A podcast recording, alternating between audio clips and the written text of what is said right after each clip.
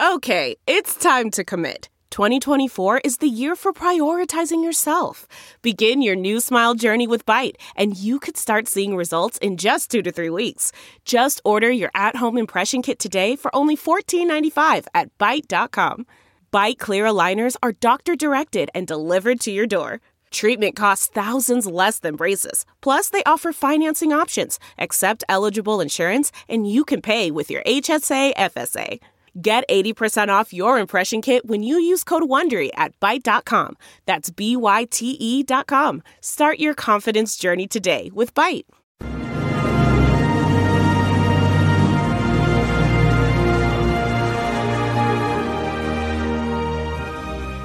Hi, everyone. Judge Andrew Napolitano here with Judging Freedom.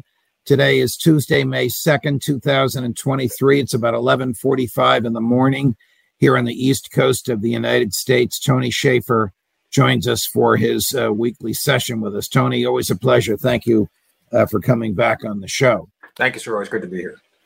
Um, this morning, there were reports uh, of another high altitude balloon somewhere uh, off the coast of Hawaii, 36,000 uh, feet uh, above sea level uh, not getting nearly the publicity that the last one of these had when it was over Alaska and then the continental United States, and the government shot it down right uh, off the coast of South Carolina. Um, a, what is this likely to be? And B, is it something the average American should be concerned about? So, I actually spent some time with a colleague who spent time uh, as a planner. the technical term is a military planner uh, that they go about. He's a senior intelligence officer, retired, uh, worked to figure out what to do regarding China. He did this a long time, and we're talking about the China threat. What does it really mean? Uh, I do believe that there is a, a threat from China. I don't believe they want to go to war, but I do believe they want to increase their ability to influence things globally. Uh, soft power, they're they're doing this already. Uh, many folks are worried about uh, a potential war with them.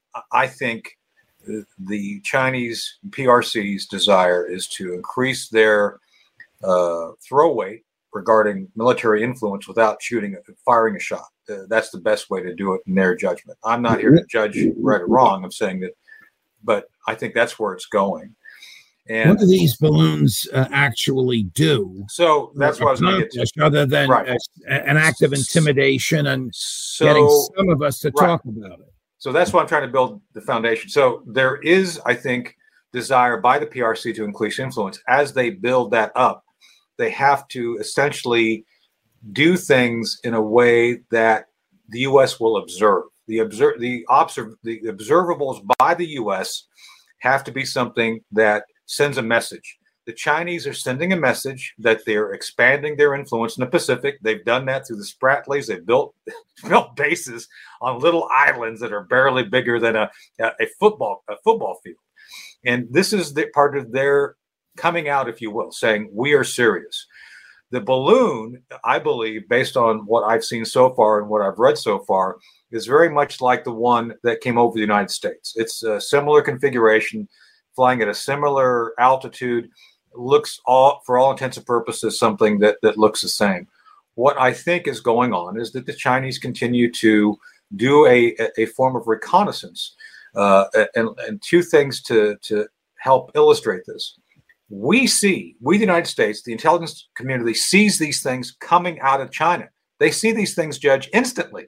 They we have such extensive surveillance. The moment this thing pops up beyond 500 feet, we see it. We see everything. So this thing they know is coming, and this is not the first one. Before the January event, Judge, we the Pentagon was tracking these uh, as well. They they had already made incursions into Hawaii and Mexico like this one. This, this, so it just wasn't reported.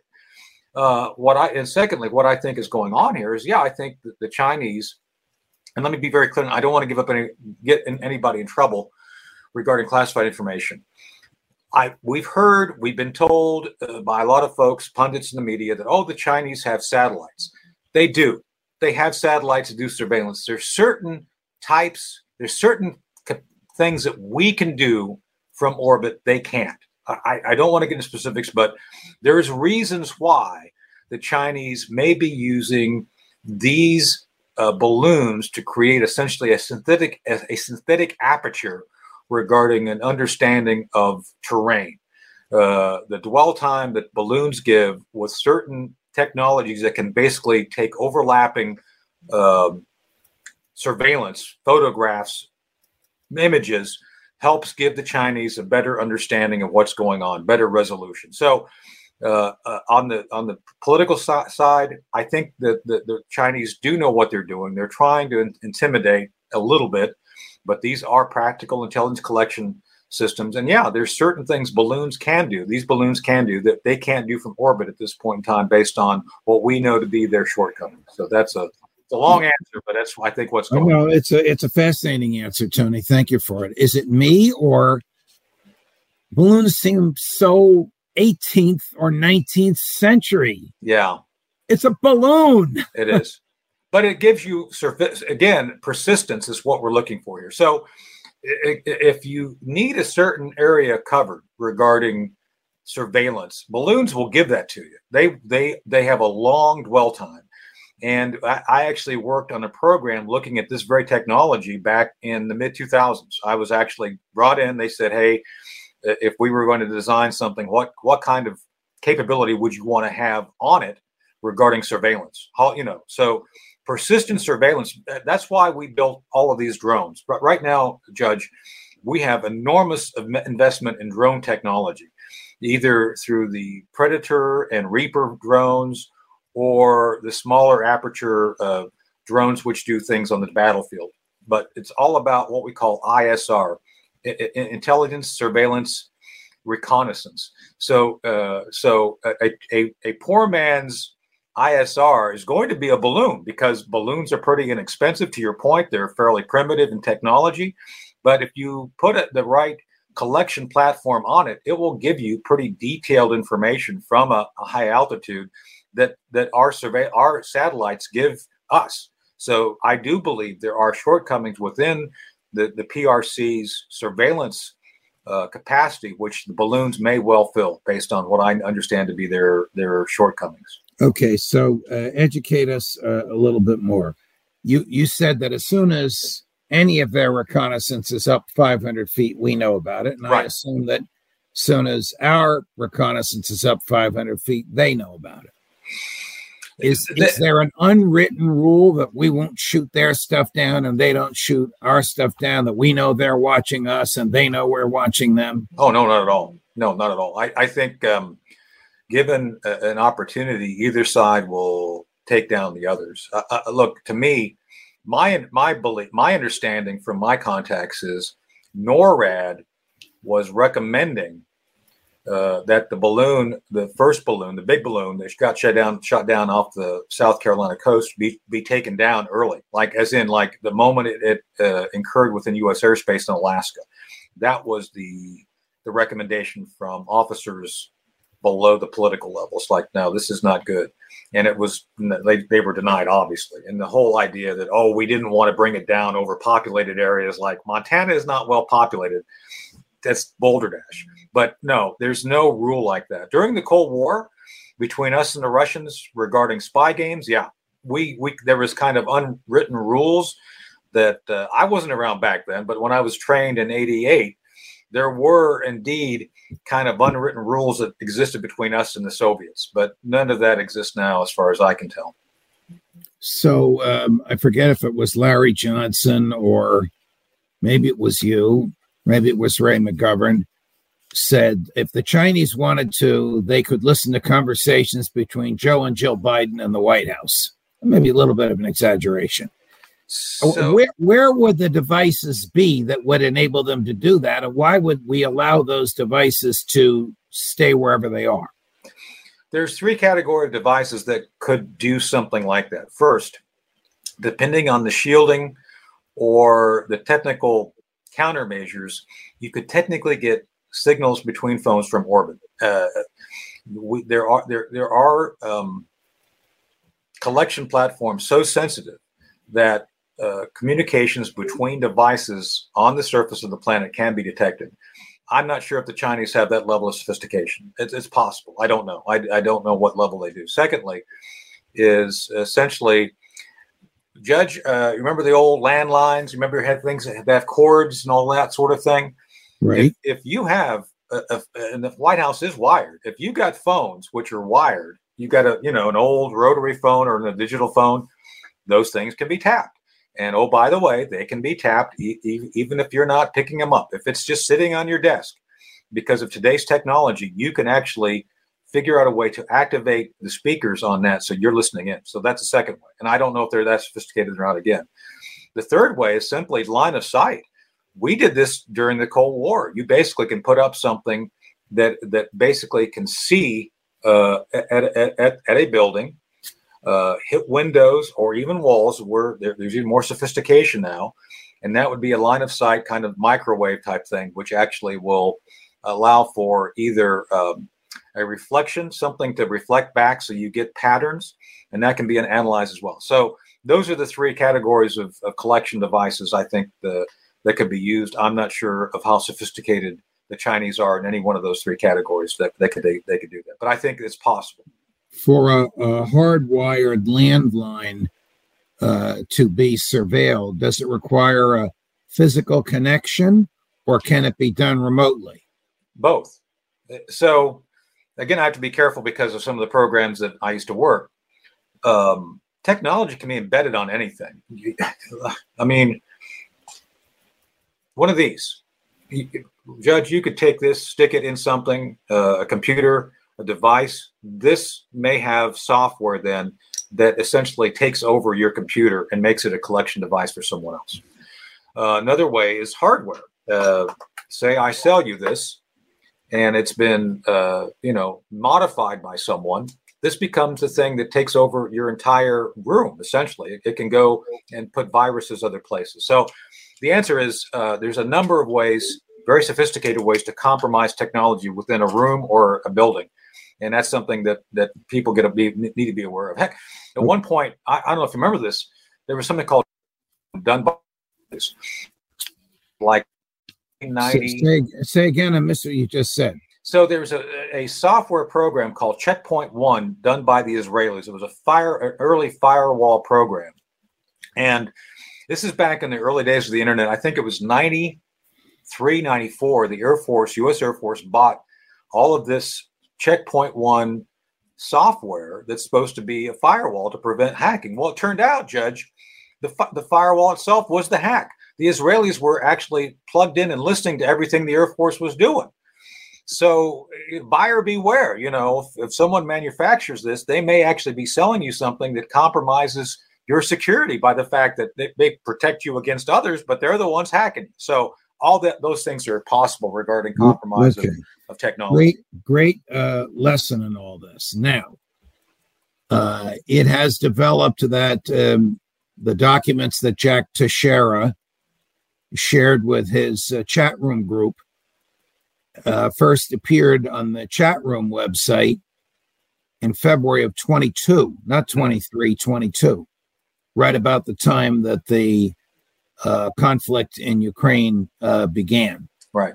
Is it conceivable that the Russians knew that Teixeira was revealing this stuff and the Americans didn't because he doesn't get caught for another 13 months? The answer is absolutely. Look, the Russians have an extensive cyber uh, program, uh, offensive, defensive, and, and collection. So uh, we know for a fact that they, the Russians, have a significant interest in everything we do. I was actually once targeted. I was given by. Uh, uh, uh, I was given a defensive briefing by the FBI at my old think tank, Center for Advanced Defense Studies, uh, they came in and briefed my boss and said, "Oh, by the way, Tony's being targeted because they they are interested in the policy work he does." So uh, that was uh, in the early. It was about about 15 years ago now. So I have no doubt that they're out there actively looking at this sort of thing. So if it was on the internet, I bet money that the Russians had it very early on. Why didn't the Americans, whoever surveils this stuff, know that this young uh, Buck Sergeant, part time uh, National Guardsman, weekend warrior. I'm not demeaning his work or the week. No, I agree. I, I, get it. Trying to I distinguish him from people that work uh, uh, that work full time. Sorry, right. no, off. I get it. Uh, why wasn't he caught in the 13 months that he was doing this? Well, two things. First, um, the uh, one of the three investigations we talked about last time we spoke about this, I said one of them would be kind of reviewing the security clearance process, and it, and they are doing that. It's clear from the recent reporting. This guy may should have not had a clearance based on some of his own habits, some of the things that, that came up incidental to the review of his security jacket. It's like, really, how this guy get a clearance? To that point, Judge, uh, the we have the most expensive national security apparatus in the world. Yet we're not doing the one fundamental thing we need to, which is looking at ourselves regarding real breaches. Everybody's looking for white supremacists and are you using the right pronoun? We're not actually looking at people for are you compromising national security by doing things like putting information out. In this case, back in the 80s when I came into what we do, we had something called uh, the uh, the the SAEDA, Subversion and Espionage Directed Against the Army. Basically, Judge, that was a program that looked at vulnerabilities and potential compromises and looked at things being put on the internet that gave the bad guys an understanding of what we're doing. We don't have that now. Nobody's mm. willing to actually do those hard things to examine how much are we giving away to the adversary that tips them off on what we're doing. To me, the whole Ukraine thing, no matter what side you're on, the amount of information that's being put out there is insane if you're trying to beat the Russians because you're telling the Russians exactly what you're doing constantly. So it's kind of like, eh, you know, I'm I'm neutral on. I don't care.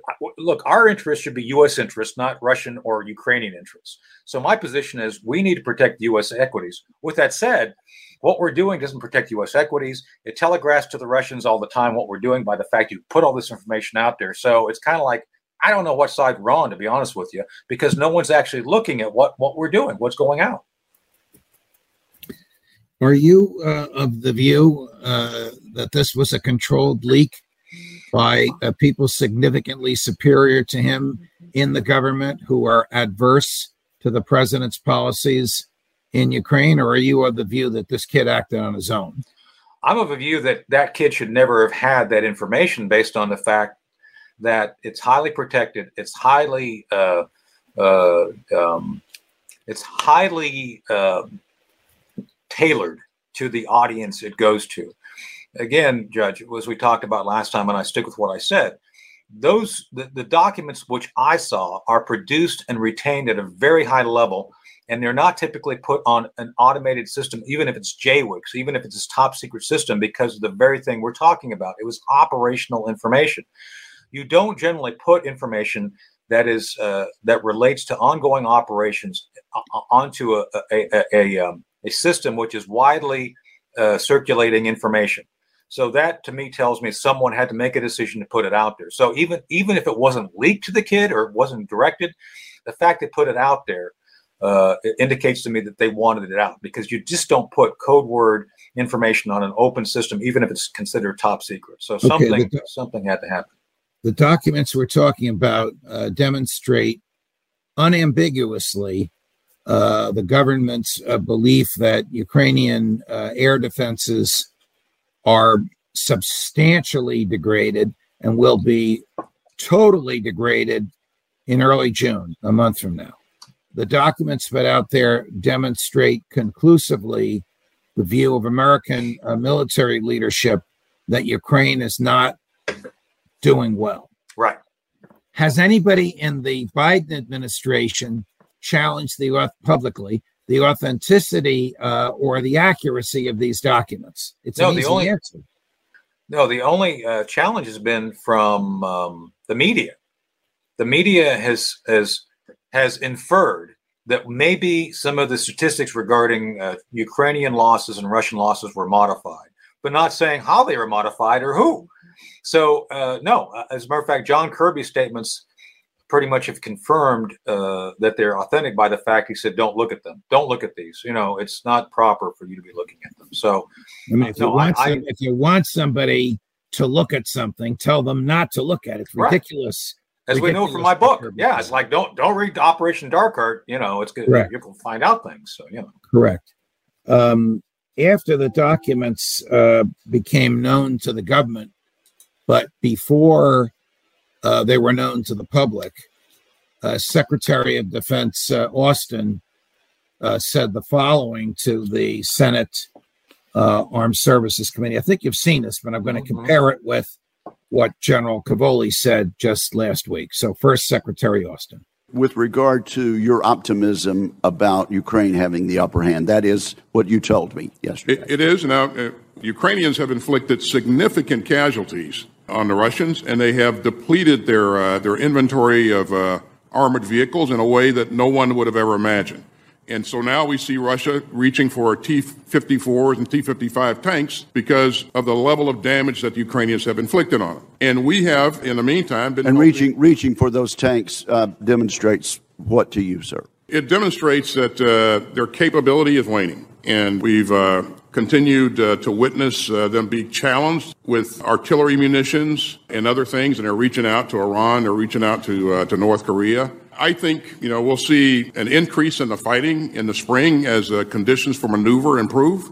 Do you believe there's a real chance for significant Ukrainian advancements between now and the beginning of winter? I believe there's a chance, and we're doing everything that we can do to uh, ensure that they have their best opportunity to be successful, Senator. He saw the document, so he can't possibly mean what he just said. No, I, I think uh, best opportunity. He's using very soft language, Judge. Well, you know, we're gonna we're gonna help him. We're we're best opportunity. Well, that best opportunity may not be all that good in the end because I th- again to your point, uh, he knew at the time of his testimony that the actual status of the Ukrainian military was not favorable to a victory. They did not. They did not have. And let me be very clear on this: the United States and NATO has not given Ukraine sufficient military power to win the war. They have not. I'm not saying they should. I'm just saying if your objective, if your if your stated objective is to help Ukraine beat the Russians, you ain't doing it. It ain't going to happen. So th- then, if if that's the case, if that's the premise, I think most rational people who see what's going on will come to that conclusion. What are you actually trying to do then? Because hmm. all you're doing is embattling the people of Ukraine in a battle that that makes their lives miserable and I feel sorry for soldiers on both sides of the fight because they're the ones being pushed into this for for basically no no potential gain for either side. So the Secretary of Defense said significant casualties imposed on the Russians. A month ago, he said that. Right. After he knew what was in the documents, uh, which would be released a few days uh, afterwards. Here's General uh, Cavoli, four star. Commander in Chief, all U.S. military forces in Europe, testifying before Congress three days ago, last Friday. I'd like to underline your comment about the specificity of the degradation of the Russian forces. Um, much of the Russian military has not been affected um, negatively by this conflict. Much of the Russian military has not been affected um, negatively by this conflict. Um, one of those forces is their undersea forces.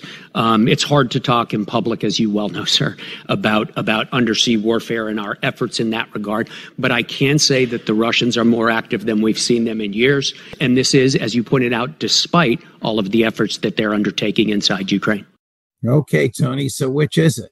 The Russian well, like I just said, we've been saying degraded, this. The Russian forces have not been degraded, General Cavoli, or the Russian forces have been degraded, Secretary Austin. So, General Cavoli is correct. This is what we've been saying. Uh, if you simply look at the numbers, the numbers of, of troops and military forces available, the Russians have an, two orders of magnitude more than, than, than the Ukrainians, much of which have not been affected or tapped into. That I think General Cavoli is saying that. So then, when you examine the actual combat losses on the battlefield, there's been at least, I think it's closer to 10 to 1, but the official number is 7 to 1. For every one Russian loss, there's been seven Ukrainians lost. Now, let me just stop you for a second. Our friend Jack Devine says the opposite. he says for every one Ukrainian killed, the Ukrainians have killed seven Russians. He's the only one saying this. I think he's totally I know. misread. I know. So again, by the sources I trust, by my team who advises me, the losses have been lopsided in favor of the Russians. And again, I'm not taking sides. I'm not. I, I'm just trying to tell people what I understand is happening because I am not on either side here. But with that said, the fact that we're we have one general uh, saying one thing and the Secretary of Defense saying another is significantly important for the people to pay attention to because Secretary Austin's comments were fundamentally political in nature, not reflective of the current circumstance which the Ukrainians face. And that's dangerous. It's dangerous because if that's what he's telling Joe Biden, then we're in a lot of trouble because it's just fundamentally not correct. Tony Shaffer, always a pleasure. Thank you for all your insight, my dear friend. Sure. Thank you, sir. Always good to join you. Thank you. Thank you. If you saw that and you did and liked it, I suspect you have, like and subscribe. Judge Napolitano, as we get it. Judge Napolitano for judging freedom.